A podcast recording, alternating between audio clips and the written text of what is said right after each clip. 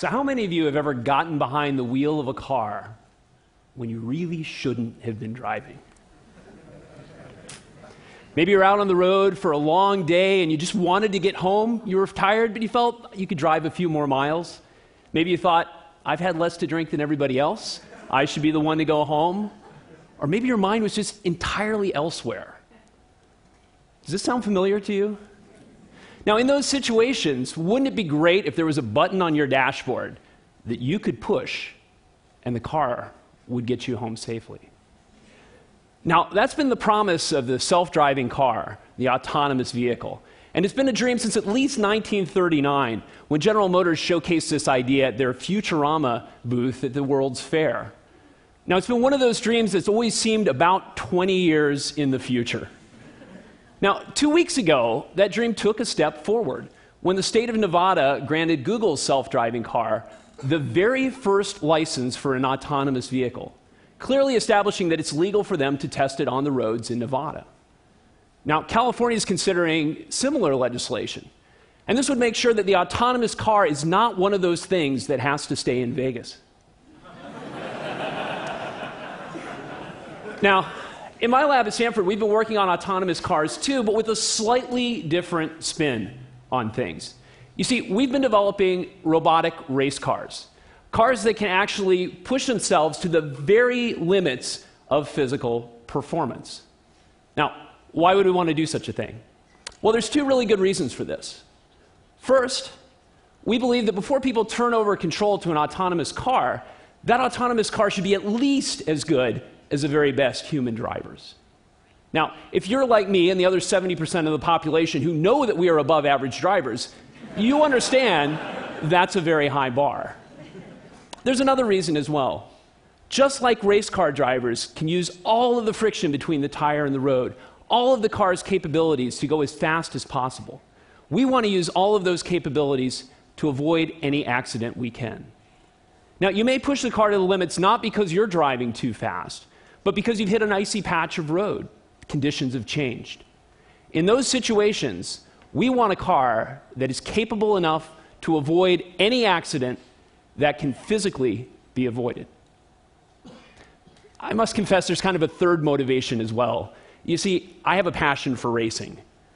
In the past, I've been a race car owner, a crew chief, and a driving coach, although maybe not at the level that you're currently expecting one of the things that we've developed in the lab, we've developed several vehicles, is what we believe is the world's first autonomously drifting car. It's another one of those categories where maybe there's not a lot of competition. but this is P1. It's an entirely student built electric vehicle, which, through using its rear wheel drive and front wheel steer by wire, can drift around corners. It can get sideways like a rally car driver, always able to take the tightest curve, even on slippery unchanging surfaces, never spinning out. We've also worked with Volkswagen Oracle on Shelley, an autonomous race car that has raced at 150 miles an hour through the Bonneville Salt Flats. Gone around Thunderhill Raceway Park in the sun, the wind, and the rain, and navigated the 153 turns and 12.4 miles of the Pikes Peak hill climb route in Colorado with nobody at the wheel.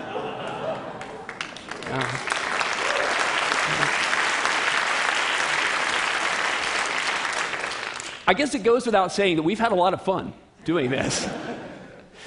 but in fact, there's something else that we've developed in the process of developing these autonomous cars.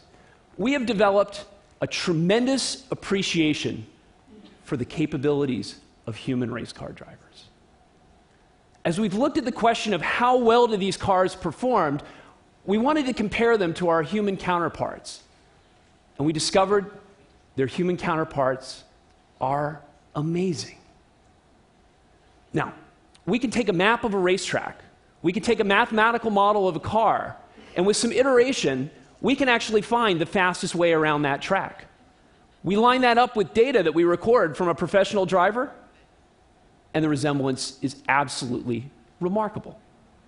Yes, there are subtle differences here, but the human race car driver is able to go out and drive an amazingly fast line, without the benefit of an algorithm that compares the trade off between going as fast as possible in this corner and shaving a little bit of time off of the straight over here. Not only that, they're able to do it lap after lap after lap. They're able to go out and consistently do this, pushing the car to the limits every single time. It's extraordinary to watch. You put them in a new car, and after a few laps, they found the fastest line in that car, and they're off to the races.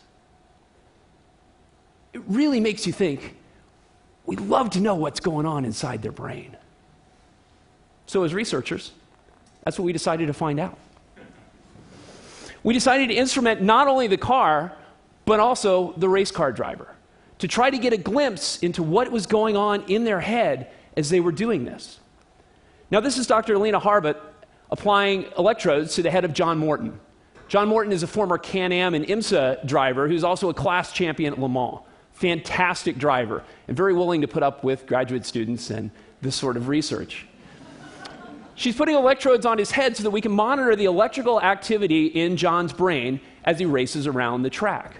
Now, clearly, we're not going to put a couple of electrodes on his head and understand exactly what all of his thoughts are on the track. However, neuroscientists have identified certain patterns that let us tease out some very important aspects of this.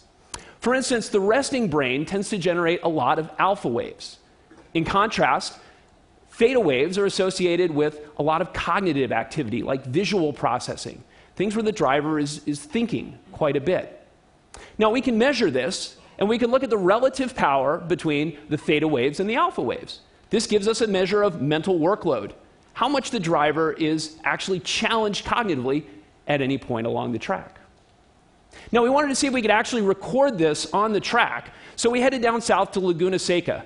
Laguna Seca is a legendary raceway about halfway between Salinas and Monterey. It has a curve there called the corkscrew.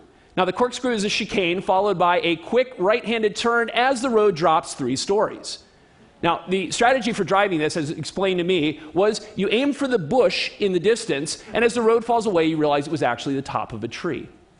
All right, so thanks to the REVS program at Stanford, we were able to take John there and put him behind the wheel of a 1960 Porsche Abarth Carrera. Life is way too short for boring cars.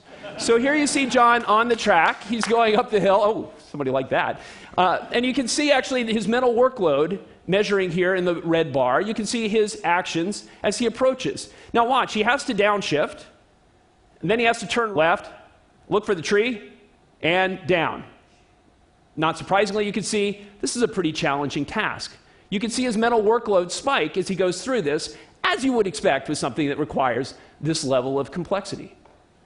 But what's really interesting is to look at areas of the track where his mental workload doesn't increase.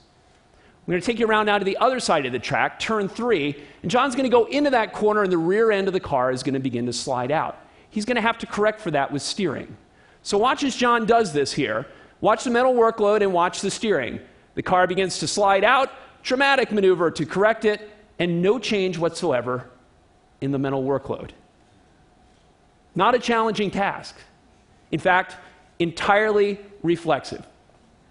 Now, our data processing on this is still preliminary, but it really seems that these phenomenal feats that the race car drivers are performing are instinctive. They are things that they have simply learned to do. It requires very little mental workload for them to perform these amazing feats. And their actions are fantastic. This is exactly what you want to do on the steering wheel to catch the car in this situation. Now, this has given us tremendous insight and inspiration for our own autonomous vehicles. We started to ask the question can we make them a little less algorithmic and a little more intuitive? Can we take this reflexive action that we see from the very best race car drivers, introduce it to our cars, and maybe even into a system that could get on your car in the future? That would take us a long step along the road to autonomous vehicles that drive as well as the best humans. But it's made us think a little bit more deeply as well. Do we want something more from our car than to simply be a chauffeur?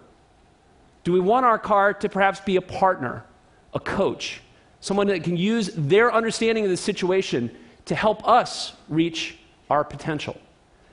Can, in fact, the technology not simply replace humans, but allow us to reach the level of reflex and intuition that we're all capable of. So, as we move forward into this technological future, I want you to just pause and think of that for a moment. What is the ideal balance of human and machine? And as we think about that, let's take inspiration from the absolutely amazing capabilities of the human body and the human mind. Thank you.